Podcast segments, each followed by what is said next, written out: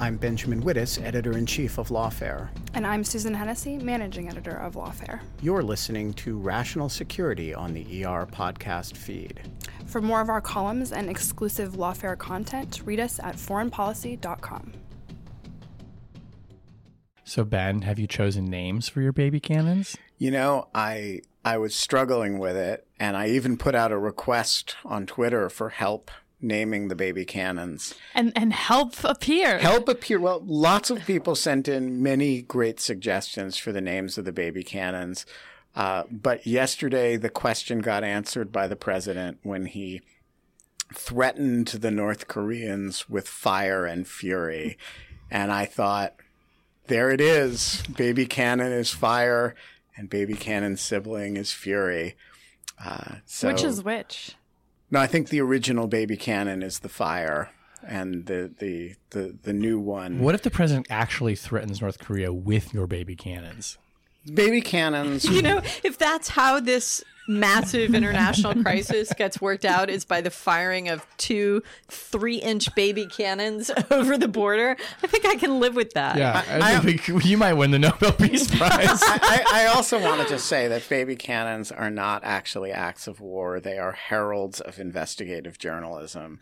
And so if the president wants to use baby cannon, or, or the baby cannon sibling uh, to release important information about North Korean crimes. Uh, um, Just that, shoot it out into the atmosphere. Yeah, we would be. I'm sure both cannons would be happy to participate in that episode. Baby cannons, not here for war, but here to fuck shit up. Yeah, there you go.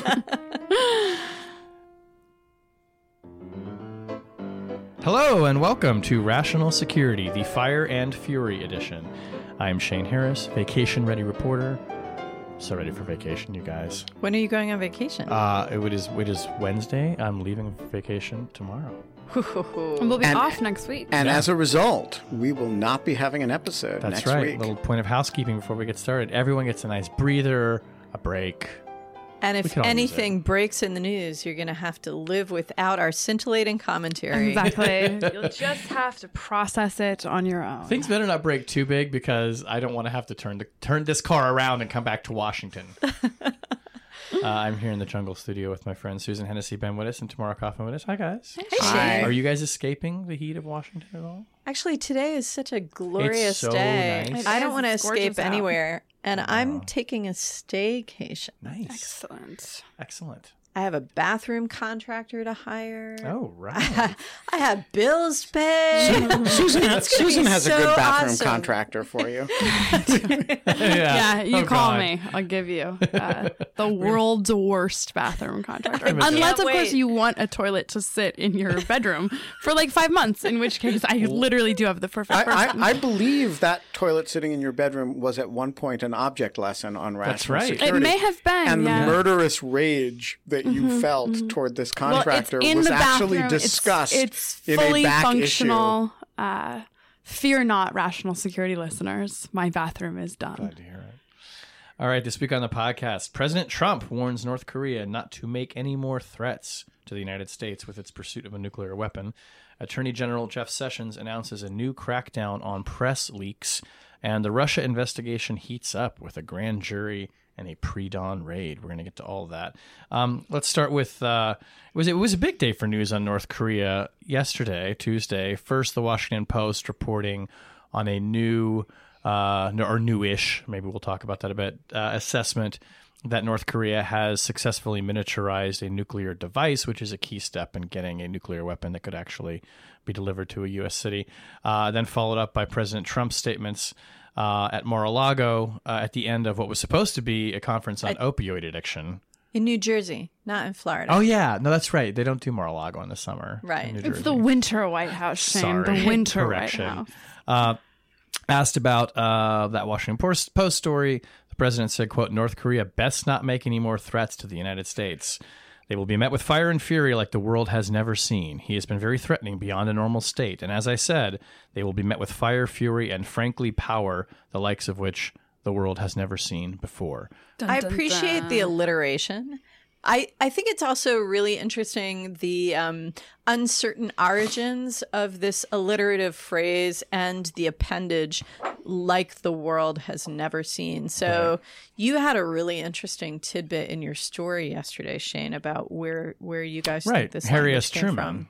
Harry, can you like give the context? So actually, credit to uh, one of our editors for finding this little nugget. But it, it, Harry S. Truman essentially uttering this phrase in order to persuade the Japanese to surrender uh, at World War II. And so he's talking about this in the context of, you know, raining down atomic bombs on Japan and basically saying submit and surrender or, you know, a fury will be delivered upon you, the likes of which the world has never seen before. And indeed, the world had never seen right. it before at that since. time. so, that, in a sense, is a direct reference to potential nuclear attack, yep. right? So yep. that's that's really really sobering. On the other hand, there was a, another uh, reporter last night on Twitter I saw who said, "Well, look." Trump uses this the world has never seen phrase all the time. This is just standard rhetoric for him.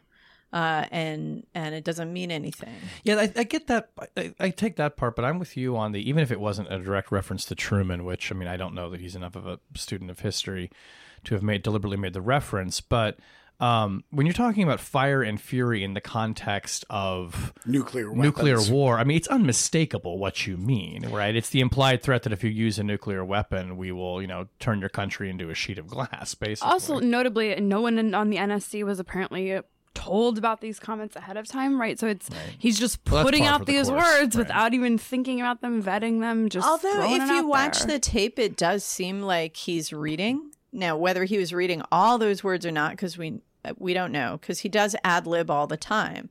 But someone who's staffing him at the golf club mm. in. Bedminster uh, clearly prepared these remarks for him. It was not entirely uncalculated, and they're not and, really his they don't always sound like his words fire really, and fury it's a little poetic yeah. it's a little too poetic for donald trump so you know there's some deliberation behind this but it uh, apparently did not involve his national security team which is worrisome as well so if you know the uh, the poetic perhaps stephen miller-esque figure just to speculate came up with this truman reference that's worrisome the lack of involvement in the national security team is worrisome. And then, of course, what everyone is commenting on, which is that this kind of blustery rhetoric in the context of an extremely delicate um, uh, confrontation with a not entirely rational, uh, personalized North Korean regime that has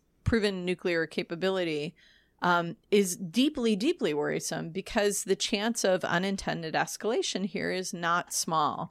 And so, you know, this is exactly the moment when you would expect a superpower, which has plenty of resources at its disposal, to be measured, to be patient, to weigh its words, and to back to know that whatever it says, it's going to have to back up 100% and it's going to have to have allies alongside. This is exactly when you don't want a president without consultation internally, much less with allies, to go blustering off in front of a microphone. Ben. So a few few thoughts. Um, first, uh, it is worth noting that the people that Trump sounded most like in those comments were the North Koreans.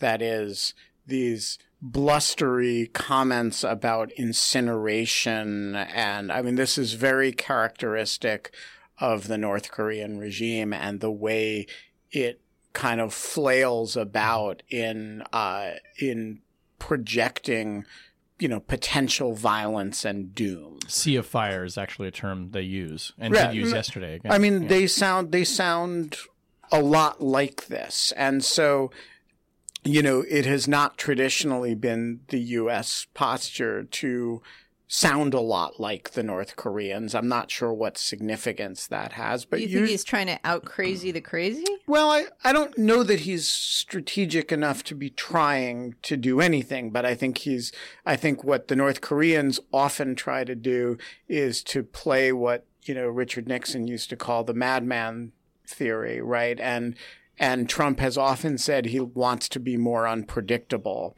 And there's a kind of a thematic link there. And one of the ways in which he's being unpredictable is by uh, casually threatening nuclear war.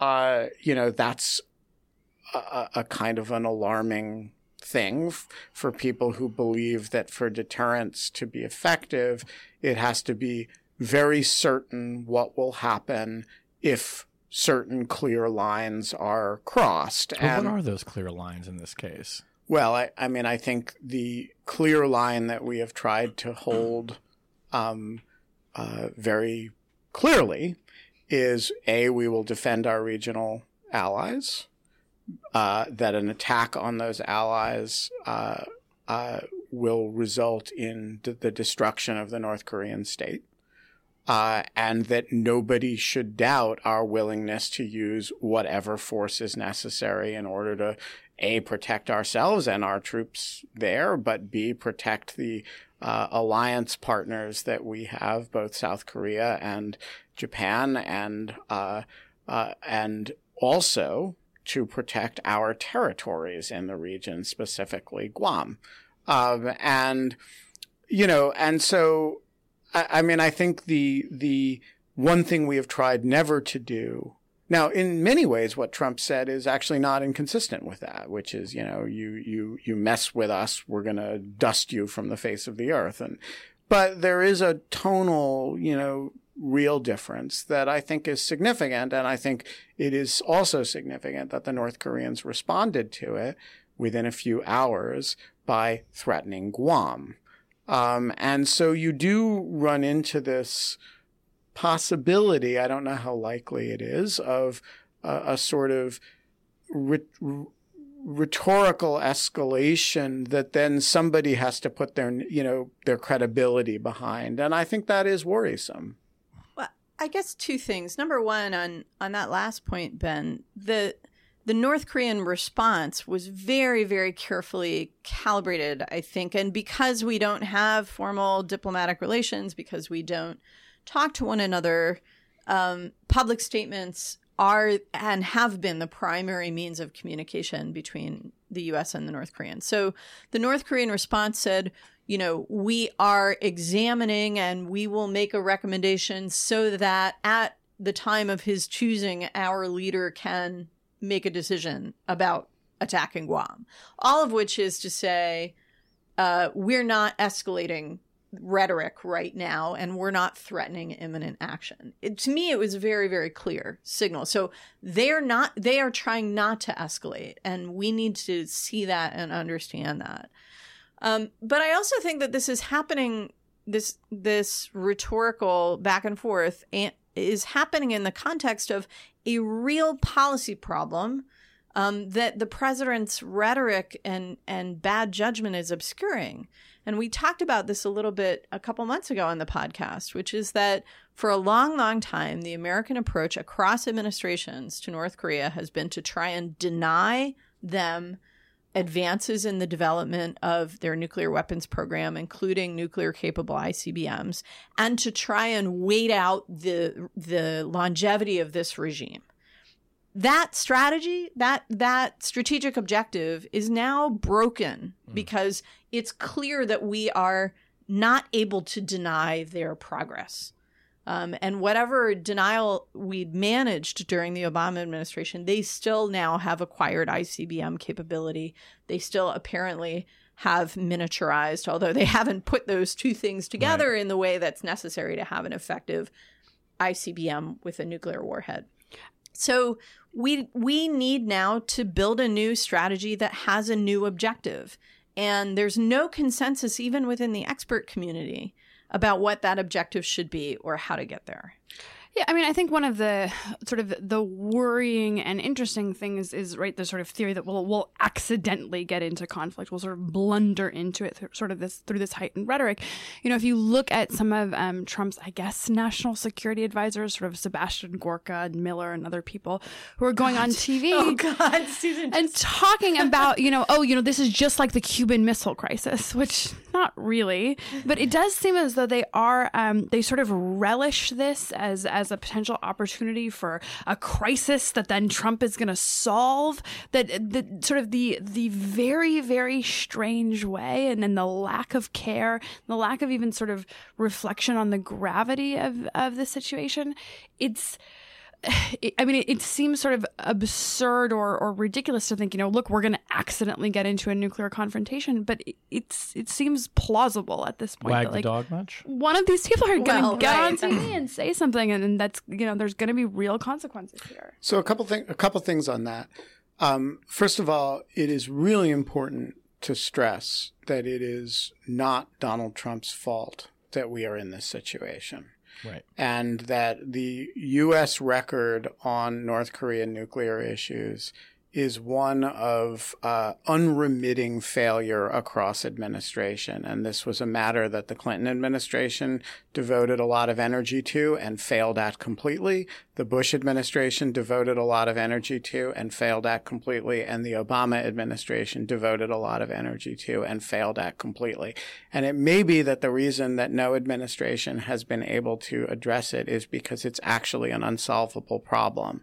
Um, but well, and we don't know what it would have looked like without those efforts. So they may have delayed. They may have delayed it significantly. But, but there has been progress over time and failures in all of those administrations. And at no time did any administration, uh, you know, significantly address or remediate the problem of North Korea's uh, will to nuclearization.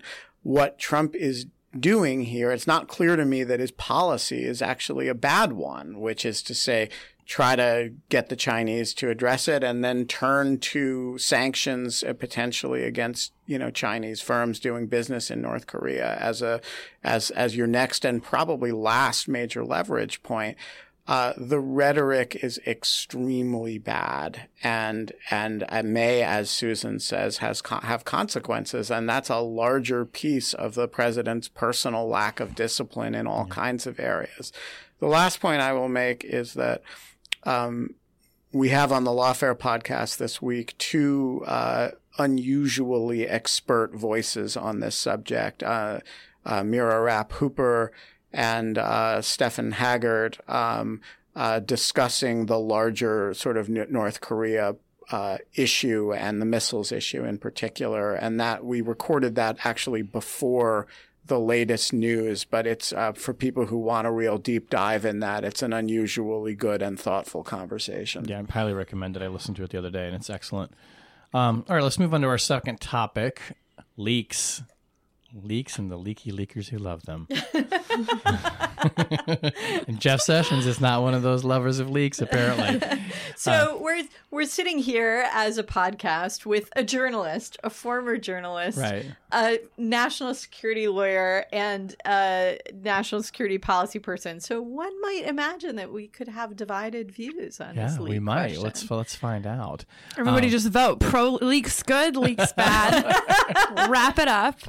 I don't know. Lawfare might be a journalistic organization too. Who knows? Um, uh, Jeff Sessions announced last Friday that the Justice Department is pursuing leak investigations. The New York Times, among others, reported that uh, the rate of investigations is about three times as many as were open at the end of the Obama era. Those uh, slackers. which gives you an idea of the priority of the resources that are being devoted to this. And we should say that um, a leak investigation uh, if done fully, is not necessarily a small amount of resources. It can actually take up a lot of time and a lot of energy uh, from counterintelligence agents and others that you might suspect would be otherwise devoted to other priorities like countering spies and such. Um, which is not to minimize how the the bureau views this, but. um, obviously this comes in, and this is this is not happening in a vacuum. This is happening amidst the backdrop of President Trump, both calling for an end to the leaks, the illegal leaks, as he likes to tweet it, and berating his attorney general publicly for not doing enough to crack down on them. And um, retweeting those leaks at the same time as he does those he things. He has retweeted some of those leaks, including yeah. one about North Korea yesterday loading missiles onto a patrol boat and a Fox News story that was clearly based on a leak of classified intelligence. Um, so let, let's take this in two pieces. Let's start first with the the question of however you guys want to come at it is it the question of the war on leaks or the the leverage that the president applied to the attorney general in this case and whether that was appropriate and an appropriate response to what's happening. And then second, I want to unpack a bit um, the re-examination that Sessions said the Justice Department is making with respect to how they handle journalists in leak investigations. That's a separate issue. But let's talk first. Maybe Susan, you want to start about you know what's happening here is a matter of policy and uh, and whether it was right for Trump to lean on Sessions to go down this road. Right. So this is a um, it's a really tricky space. Um, so the the first issue is that not all leaks are the same. So not all leaks are even illegal. Um, so there are leaks of classified information, and, and that is illegal. Um, and then there are forms of there there are leaks of you know privileged or private executive branch information that isn't necessarily a crime, you can get fired for it. And in some cases if like if you steal documents there are other sort of um, potential criminal offenses. But lots of times it's just stuff you're not supposed to do but isn't necessarily a crime within that sort of range of space there's also a huge difference in terms of what the the possible consequences or harm that might come from leaks.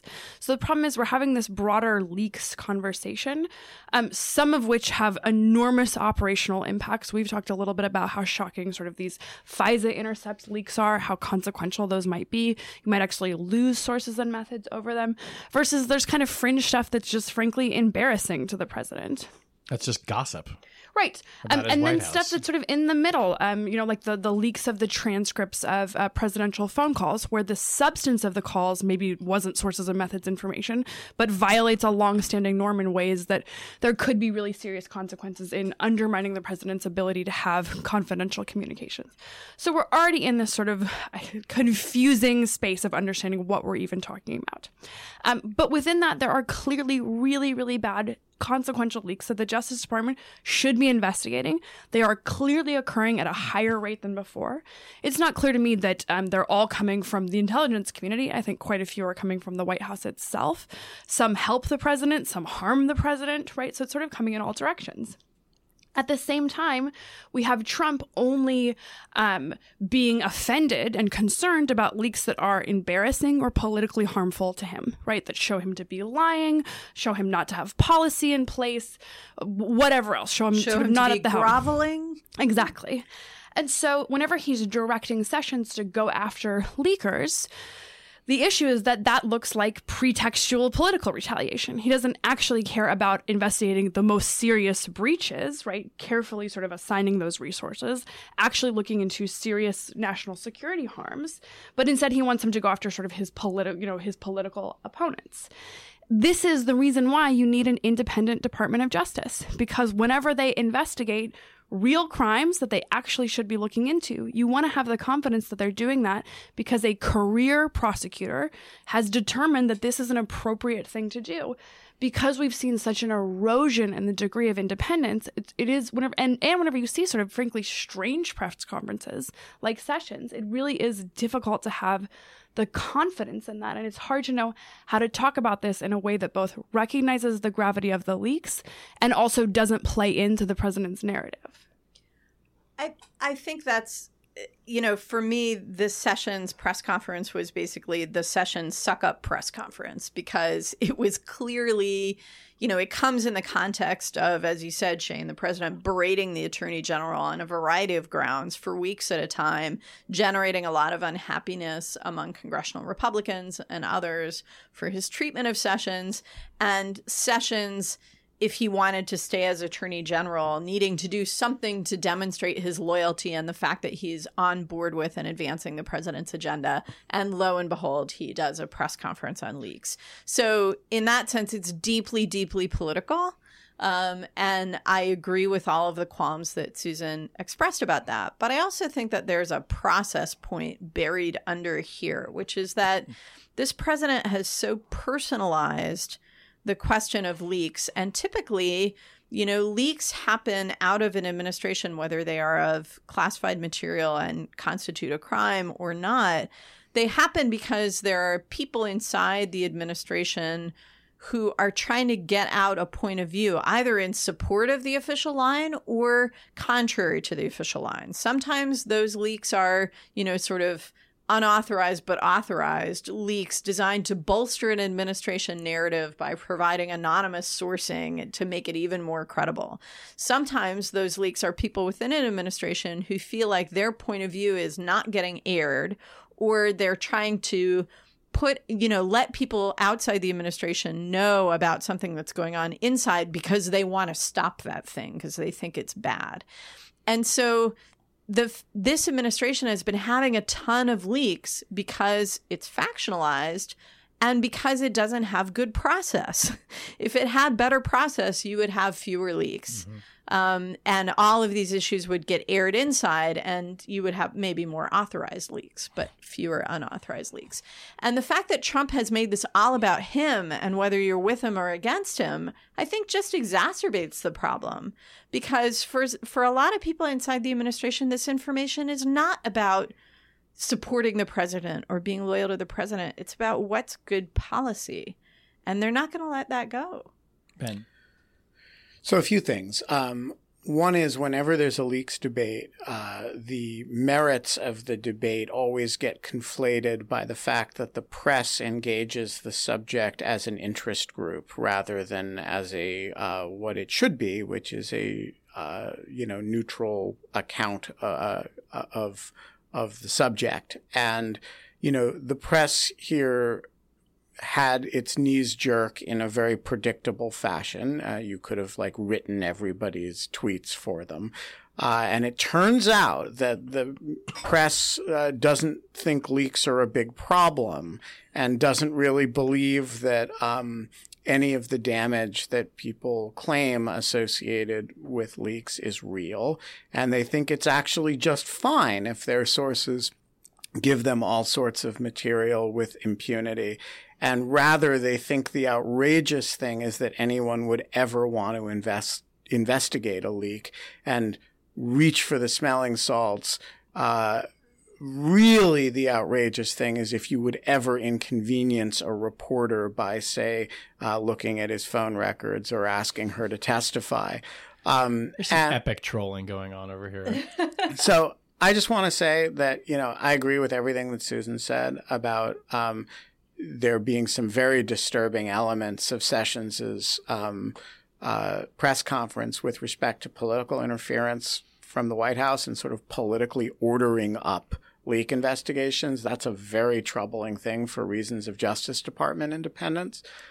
However, the press is out to lunch on this question, and there is simply no way that if you have this volume of leaks over a long period of time, that the Justice Department institutionally is not going to respond to it by having more leak right, investigations. Right, like we should not be surprised, given the volume of leaks, that there are triple the number of investigations. Right, right? Um, because it's more than triple the number of yeah. leaks. Yeah, yeah. And and so I I just want to say like what you know everybody you know who's uh, you know, the fact that leaks are bad for Trump does not mean they are not bad for other things too, including some very important government interest and so including some very important civil liberties interests.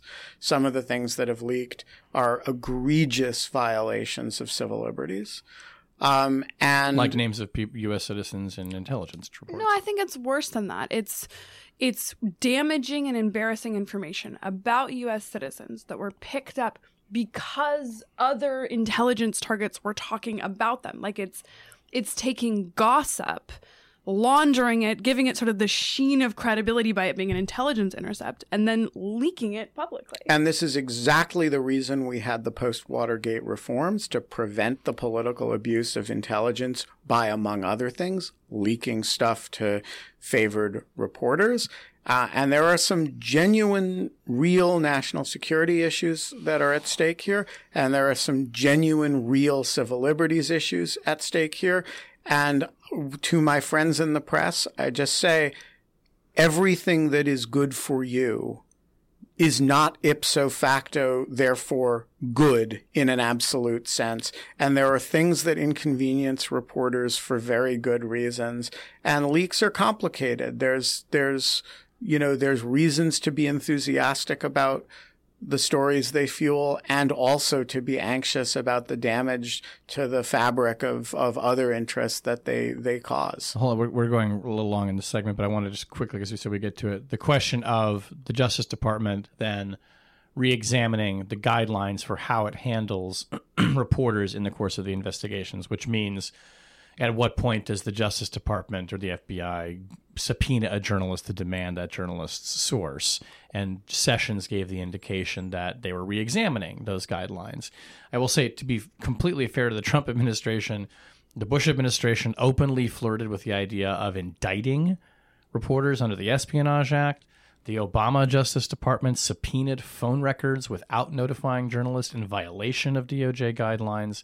So this is not a purely Trump is at war with the press kind of scenario here. But the difference here, the obvious difference is neither President Bush nor President Obama publicly declared the press the enemy of the American people and routinely attacked them and accused them of lying and trying to undermine them. I think in that environment, we as journalists would be damn fools not to assume that they're going to use every tool in the arsenal and perhaps some they don't have to come after us directly. And and look, just to, to, to round that point out, the Justice Department has an enormous reservoir of authority since the Supreme Court's decision in Branzburg v. Hayes that it basically does not use with respect to compelling journalists. There's actually no such thing as a reporter's privilege. Exactly, particularly not in, in the federal context. Right. A lot of and states. We thought for a long time that there was. A lot of states have shield laws. But the Justice Department can do all kinds of things to reporters if it wants to, and the only restraint on that is, uh, you know, political pressure and a, and sort of a, a layer of policy. Those policies are always ripe for review, and under current circumstances, it would be uh, surprising if they were not being reviewed. What is alarming and upsetting about this situation is not that the Justice Department is scratching its head and thinking, what more can we do about leaks, even with respect to journalists? What's alarming and upsetting, as you just said, Shane, is the political context in which they're doing it and the fact that the president is, uh, you know, out of control on this subject. And that gives it a completely different political sheen. Okay, let's move on to our last topic here. Um, so, some developments in the special counsel's investigation of Russian interference in the election. Uh, What's that? Russia interfered in our election? Yeah, did, did you hear about this? Have you heard this? Have I thought this? that was just all a bunch of silly stories that the Clinton campaign made up to justify its its loss. The greatest loss in the history of the world. Some people are saying that.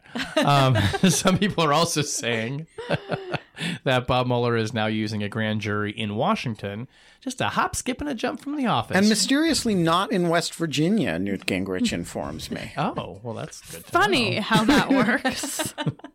uh, to issue subpoenas as part of the investigation. We've just found out this morning as we're taping uh, that uh, federal agents raided an apartment in Northern Virginia owned by Paul Manafort, apparently to gain uh, or to get documents that were deemed relevant to the investigation. So grand juries, subpoenas are going out, raids are happening.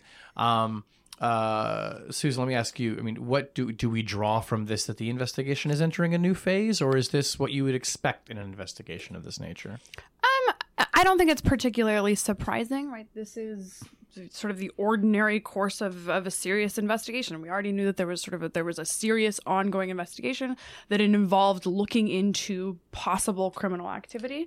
And so the sort of the ordinary tool that you would expect someone like Mueller to be using is to convene a grand jury. It's really it's the only way he's going to be able to compel people to testify, compel them to produce documents, sort of do all that work. Um, so it's not that it's not significant. It certainly is, and I think it sort of it it foot stomps just the the gravity of of the situation. Um, the the disconnect between uh, you know the the intensity and, and and gravity of this inquiry and sort of Trump and his team's inability to sort of understand that part of it, right? That this is serious, they need to treat it seriously, that it's a criminal inquiry, that kind of stuff. But just in terms of uh, the fact that they convened a grand jury, that's not, that doesn't mean they found you know smoking gun evidence that they're about to indict the president. I mean, I think that they, it a little bit was um, was overread uh, in in terms of the the immediate reaction. I don't know, Ben. Do you do you think there's more to it, less to it? Um, I agree that it is largely a uh, natural progression of where you would expect the investigation to be. And I think it's actually a little bit surprising. It would be surprising if it or something like it didn't happen in the next few weeks or months. You would expect that that meant that the investigation was not progressing into a criminal phase. Um, that said, uh, I don't know how much to read into it uh, because uh, you use grand juries to acquire information in a lot of different ways and for a lot of different reasons. And so it, it could mean more or less. Uh, I do think executing a search warrant against Manafort uh, suggests something more, actually, which is that because there is a known standard for getting a search warrant, which is that there has to be probable cause of criminal activity. And that means that there's uh, some judge issued a, a, a, you know, for that search warrant to exist, some judge had to have issued it. And that's, uh, that is a little bit telling. We don't know what it's telling of. There's a lot of areas in which Manafort uh, has been linked to activity that you might scratch your head about. And so whether that's Russian election interference or some financial stuff or some peculiar to Manafort set of concerns, uh, who knows? Uh, so I think it's still very much in the category of who knows? Uh, let's see where it goes. But it certainly is a sign that the investigation is serious and active. So, two questions, I guess, from from this uh, from the perspective of legal process naive uh, listener. First is isn't the news about the convening of a grand jury that the investigation is a criminal investigation? I mean, at the outset, you know, it was sort of counterintelligence, maybe criminal. We'll see where it goes. But you convene a grand jury, as you said, it's entered a criminal phase. That's newsworthy. Um, it's significant. It is a turning point. the The other question I have is, you know, we've talked in past episodes of the podcast about the relationship between the Mueller investigation and the congressional investigations. And it's noteworthy to me that the Manafort, the raid on Manafort's apartment that the FBI conducted apparently came the day after Manafort spoke to, I forget, I'm afraid, which committee, I think Senate Intelligence. Um, and so I wonder whether the convening of a grand jury and the information um, gathering functions of that grand jury, the the exercise of search warrants and so on, does that raise the prospect of more potential conflicts between the the Mueller investigation and congressional investigations? And how how is that going to get handled? I, I wonder if actually if it more signaled that I mean, to the degree that it was anything to the timing, that it was either the FBI saying that's great that you're cooperating with Congress and giving them documents. We have, but we don't care. Yeah, we have more stuff that we want, or maybe he didn't turn over enough information at all to the feds. Um, uh, you know, I, I, I will say that from my own reporting, I don't get the sense that the that Mueller's team is really all that interested in what the Senate Intelligence or House Intelligence committees are doing, as long as they stay out of their way. Um, right. So a couple a couple things. So under normal circumstances, Tammy, I would agree that this signaled a criminal investigation. Except in this case, we didn't need that signal because when Comey announced the investigation in his testimony, he made clear that it was both a counterintelligence and a criminal matter, or that there were ans- uh, associated criminal matters. And so, and we knew that they were using a grand jury in Northern Virginia anyway. And so the, uh, you know, I'm not sure how much information it adds to what we already knew in that regard. Uh, the possibility of uh, conflict between congressional investigators and criminal investigators is always there. And it generally arises when congressional investigators want to immunize people. Um, because that's how you, as a congressional investigation, really screw up a criminal investigation, as as Shane had some experience with in the course of writing his first book, which involved uh, one of the principal characters of which John Poindexter is somebody who uh, never whose conviction in the Iran Contra investigation could not be sustained as a result of his having been given immunity from by Congress. Um, so does so, that mean Mueller's going to use the grand jury to move more quickly so that Congress doesn't have the chance to immunize people? I, I think as long as Congress is not intending to immunize people, and I think uh, the the the universe of possible conflicts is relatively small. I think, and um, uh, and in fact, having interviews with congressional investigators where it is a crime to lie actually can actually help criminal investigations in the sense that it's more opportunities to get more people on the record. That said, I think the posture will largely be one of quiet, uh, deconfliction of interests and benign neglect as long as there's no talk of immunizing people. Once you talk about immunizing people, that's when the executive branch investigators, uh, you know, start uh, raising holy hell. All right. We're going to move on. No object lessons today.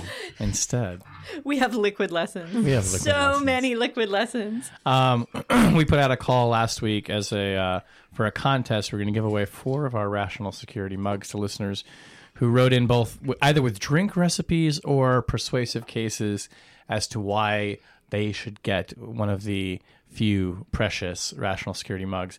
And I have to say, genuinely, we were totally overwhelmed with just awesome letters, amazingly creative drink recipes, great uh, expressions of affection for the podcast. The tweet volume the was tweet amazing. volume was huge. So many people like giving their best case. I mean, so I really want to say, like, in all honesty, we read them all. There was not a dud in the mix. We like, love you guys. You guys are awesome. You guys this are serious so drinkers. Great, yeah. and we got a party. Um, so we do not have time to read everything, but we did call uh, what we thought were the best drink recipes and also the best uh, please straight up just like persuasive arguments for a mug. So I think we're going to talk about those, and we're going to give away three for the drink recipes and one for the for the outright plate. begging. Right, for the outright begging. Exactly. So we should start with the drink recipes. Sure. All right. Do you want to, Tammy? You pulled some, and I pulled some. Do you want to start with yours? But we have to yeah. vote, right? Yeah. We're going to vote yeah, on we these. Have to, we're and we have live and, and Ben is and Ben is also selected from the from the outright please. So let's do the drink recipes first. Okay, so first let me say that I I cannot read them all out, but I did create a Twitter moment. First time in my life I've done this. I did it for you, dear listeners. So you can go to at TC Wittes and find that Twitter moment of all your amazing drink recipes. But here are four of my favorites.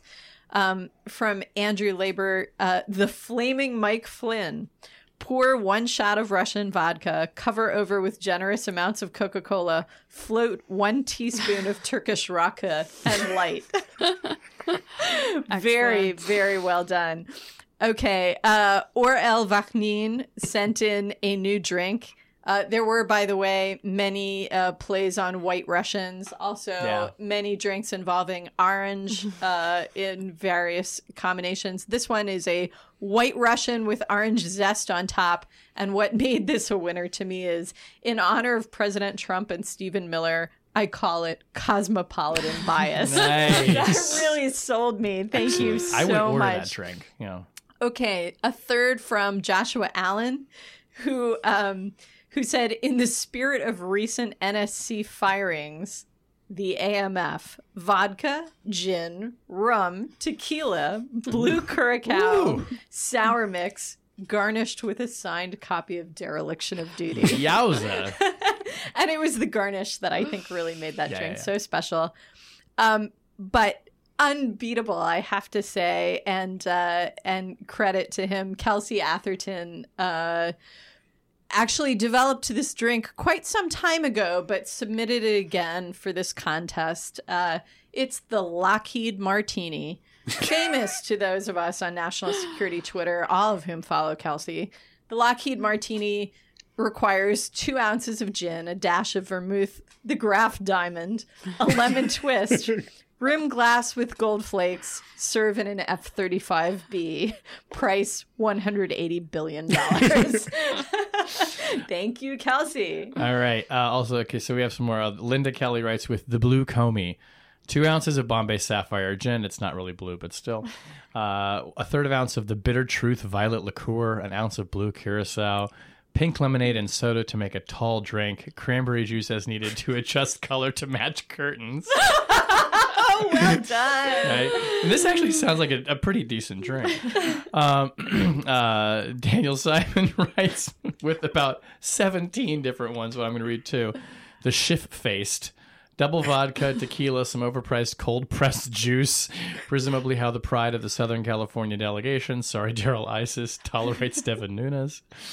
And the house cocktail, make it yourself, you know, the way Steve Bannon does. I thought that was fun.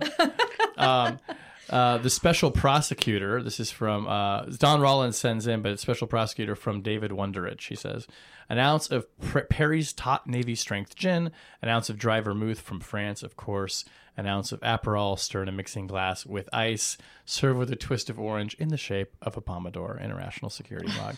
this is actually, I, I would drink this today. And Brian Keene writes in with a drunk a drink that is so disgusting and just vile in its creativity that I'm I want to make this and just applaud you, sir. The smoke and the gun one drop liquid smoke, two ounces of vodka, rail quality, four ounces of sparkling white wine must be labeled inappropriately as champagne, and six ounces of tomato juice. Oh, Soda water to bubble the top, double points if it supports an Israeli business.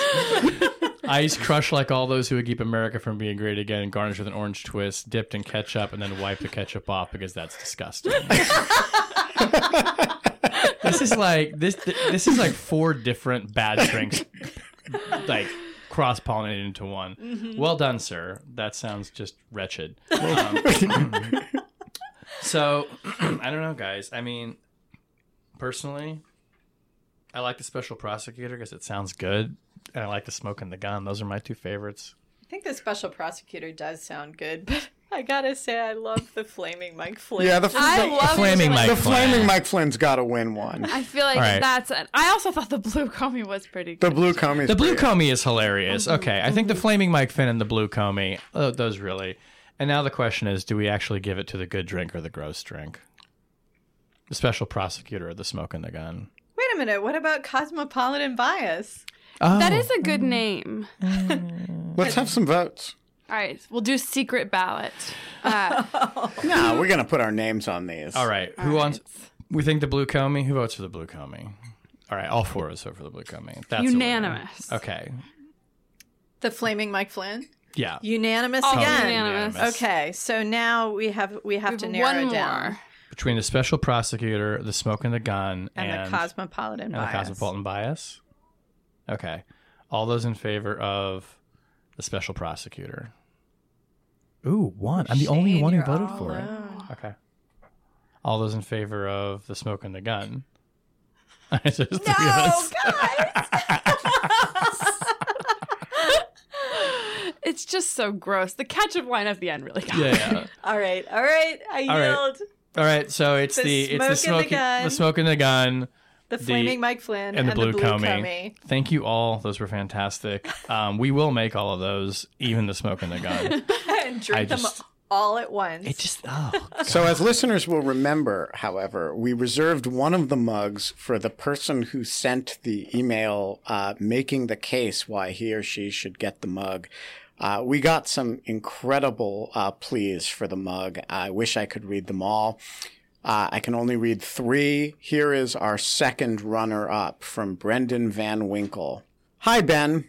I would like one of the rational security mugs that the show is giving away. I started law school at the University of Texas in a couple of weeks, and I bet Professors Vladeck and Chesney would drip with envy as I sipped coffee from it during class.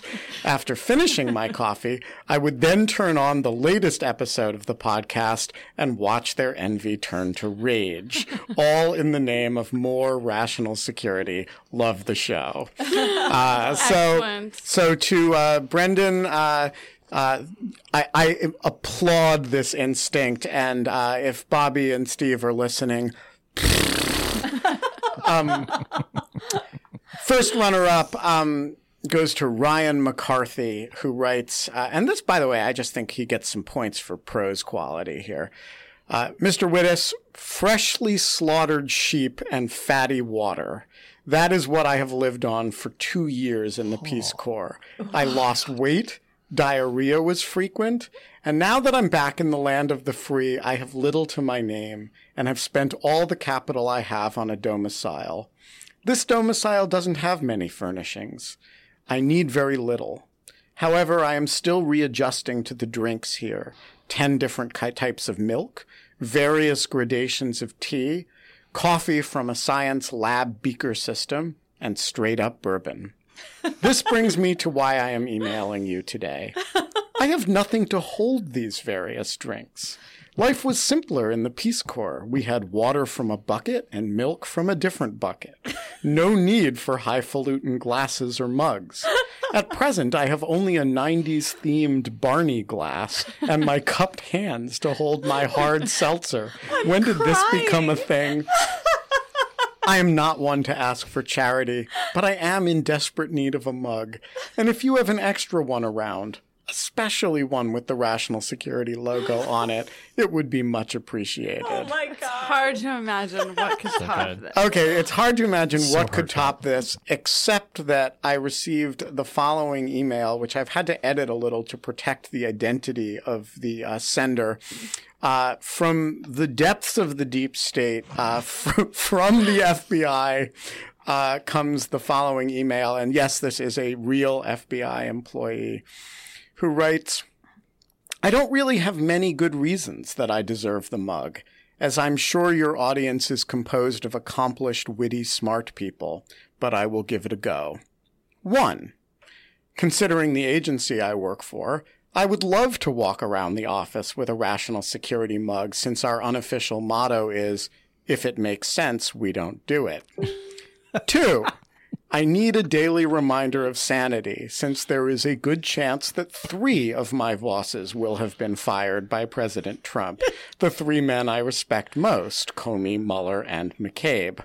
God. Three, I deserve a mug because I work, albeit indirectly, for Jeff Sessions.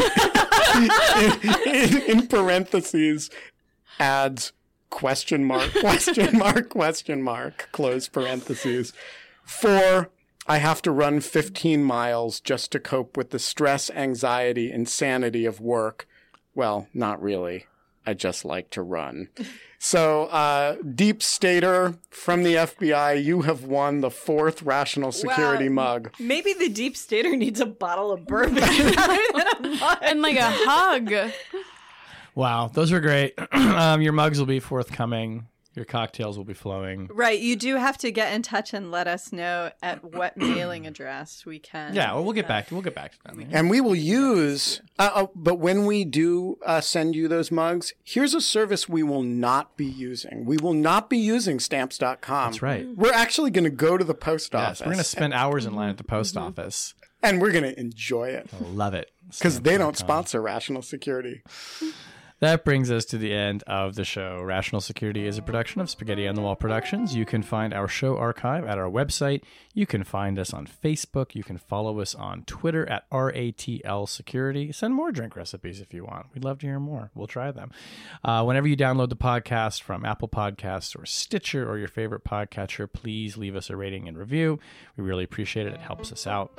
Our audio engineer is Quinta Jurecic. The show is produced and edited by Jen Patja Howell. Our music is performed this week by Kim Jong Un and the Baby Cannons. okay. Right? Yeah. yeah. It's okay. I think it works. Yeah, we've we've had enough puns for one show or clever titles. Uh, of course, our music is performed by Sophia Yan, who you will not be hearing for two weeks because remember we're off. So wherever you are, listen to the podcast. Go back and catch up on old ones. Listen to this one twice. Um, but enjoy wherever you and your friends and family are in the depths of August. On behalf of my good friends Susan Hennessy, Ben Wittes, and Tamara Cofman Wittes, I'm Shane Harris. We'll talk to you in two weeks. Thanks for listening.